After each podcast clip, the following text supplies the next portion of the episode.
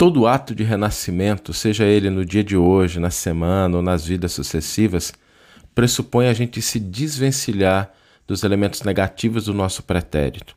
Por isso, Emmanuel nos diz: conserva do passado o que for bom e justo, belo e nobre, mas não guardes do pretérito os detritos e as sombras.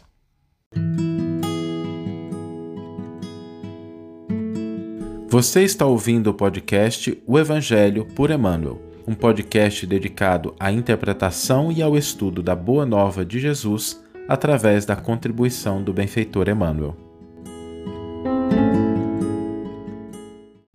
A reflexão de hoje vai girar em torno do renascimento.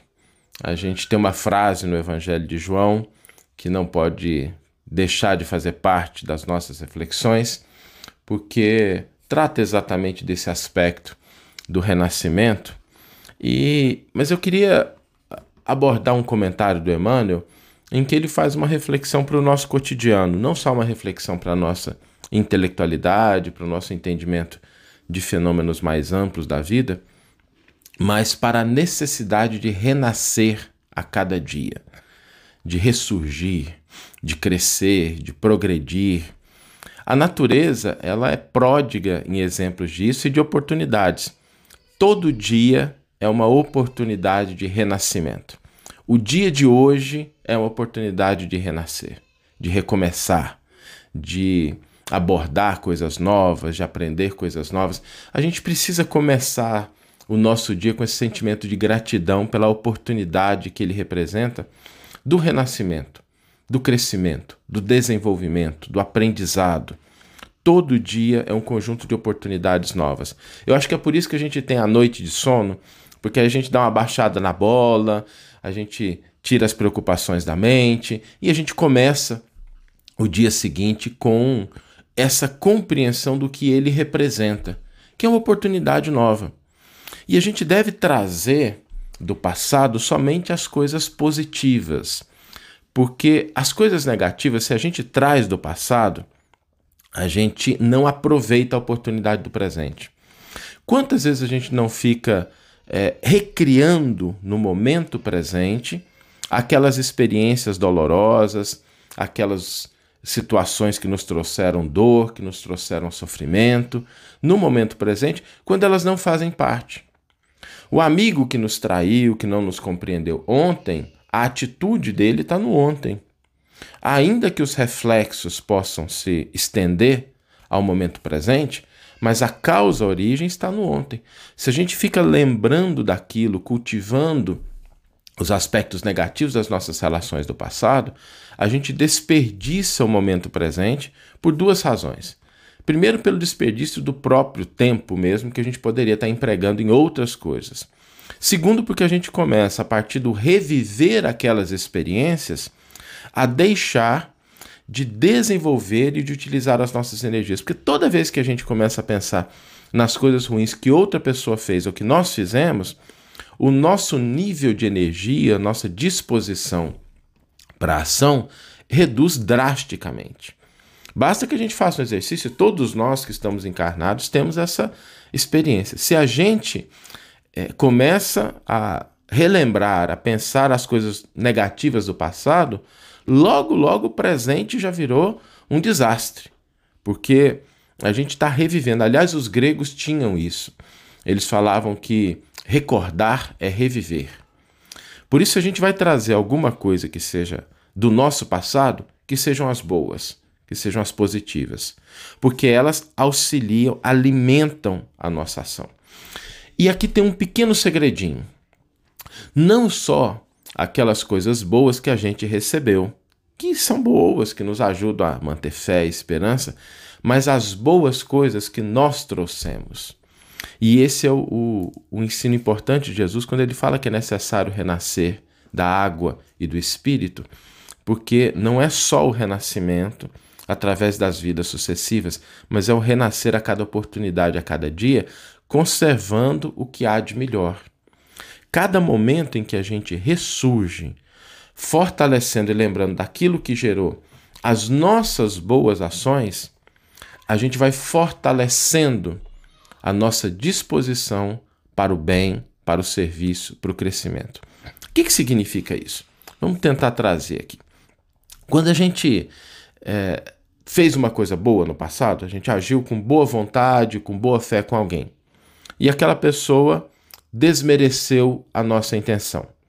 Ela agiu com ingratidão, ela tomou uma atitude que não era adequada. A gente tem aí uma ação, uma, uma ocorrência ruim do outro, mas uma ação positiva da gente. O que, que a gente deve trazer para o nosso presente?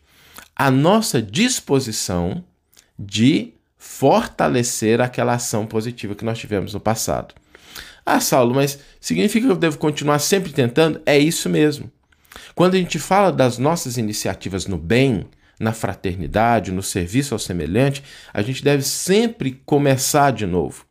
Porque a cada vez que a gente vai começando, que a gente vai fazendo, a gente vai descobrindo que a causa, o motivo das nossas boas ações não está no resultado que elas possam ter nas outras pessoas de imediato, mas na nossa disposição de fazer o bem, de crescer, de se desenvolver, de contribuir. E aí a gente vai fortalecendo esse ímpeto na gente.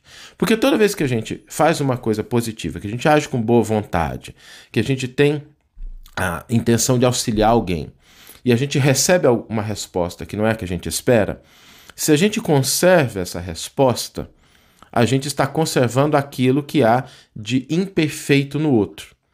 E a gente está deixando de valorizar aquilo que é a nossa intenção, a nossa atitude de crescer e se desenvolver. Por isso, é preciso sim que a gente renasça todos os dias nos nossos propósitos em favor do bem, nas nossas iniciativas de auxílio, nas nossas atitudes pacíficas, nas nossas deliberações justas.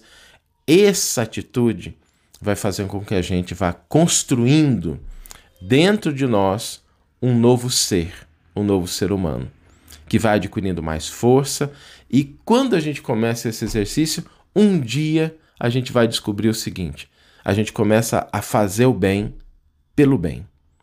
A gente começa a agir com amor pelo amor. A gente começa a ser fraterno, a perdoar, a ser indulgente, pela própria característica que passa a ser nossa. Existe um outro aspecto também que a gente gostaria de abordar que quando a gente tem a oportunidade de servir, de auxiliar, de amparar, a gente deve aproveitar. Porque venhamos e convenhamos, é muito melhor a gente ter a oportunidade de servir, de amparar, do que a gente ter que ser amparado. É muito melhor a gente ser aquele que tem a iniciativa de fazer o bem do que ser aquele que tem a necessidade do bem alheio. Então, quando a gente tem essa oportunidade, gente, talvez a gente não pense no quanto isso é importante, o quanto isso nos diferencia, o quanto isso nos coloca numa posição que às vezes a gente mesmo abandona a gente tem a oportunidade de fazer o bem, tem a oportunidade de perdoar, e a gente às vezes abandona isso e desce a uma situação que mais tarde, já imaginou? A gente tem a necessidade de receber o perdão do outro, a gente tem a necessidade de receber o auxílio do outro. Então, em que posição que a gente quer de fato estar? A gente quer estar numa posição de que a gente pode auxiliar, pode servir, pode amparar, pode perdoar, ou numa posição em que a gente necessita do auxílio, necessita do amparo, necessita do perdão do outro. Se a gente está com essa possibilidade, aproveitemos. Aproveitemos para renascer, para fortalecer a nossa boa vontade, a nossa iniciativa no bem, porque aí isso vai se tornando parte da nossa natureza. Nós temos 365 oportunidades no ano. E apesar de hoje ser um um dia que vai se repetir no calendário, o dia de hoje é único, é novo. E é esse convite para que a gente renasça, para que a gente cresça, para que a gente se desenvolva e para que a gente traga do passado as nossas iniciativas e disposições no bem, no amor, na fraternidade. Vamos ler agora a íntegra do versículo e do comentário do qual a frase foi retirada. O versículo está em João 3, 3 João capítulo 3, versículo 3, e é um versículo muito conhecido, porque é um diálogo entre Jesus e Nicodemos. E Nicodemos faz uma pergunta para Jesus, Jesus responde. Em resposta, Jesus lhe disse: Amém, amém, eu te digo que se alguém não for gerado de novo ou do alto, não pode ver o reino de Deus. E o comentário de Emmanuel é: renasce agora. Emmanuel vai nos dizer: a própria natureza apresenta preciosas lições nesse particular. Sucedem-se os anos com matemática precisão, mas os dias são sempre novos. Dispondo assim de 365 ocasiões de aprendizado e recomeço anualmente, quantas oportunidades de renovação moral encontrará a criatura no abençoado período de uma existência? Que tem vários anos, conserva do passado o que for bom e justo, belo e nobre, mas não guardes do pretérito os detritos e as sombras, ainda mesmo quando mascarados de encantador revestimento. Faze por ti mesmo, nos domínios da tua iniciativa, pela aplicação da fraternidade real, o trabalho que a tua negligência atirará fatalmente sobre os ombros de teus benfeitores e amigos espirituais. Cada hora que surge pode ser portadora de reajustamento. Se é possível, não deixes para depois os laços de amor e paz que podes criar agora, em substituição às pesadas algemas do desafeto. Não é fácil quebrar antigos preceitos do mundo ou desenovelar o coração a favor daqueles que nos ferem. Entretanto, o melhor antídoto contra os tóxicos da aversão é a nossa boa vontade em benefício daqueles que nos odeiam ou que ainda não nos compreendem. Enquanto nos demoramos na fortaleza defensiva, o adversário cogita de enriquecer as munições.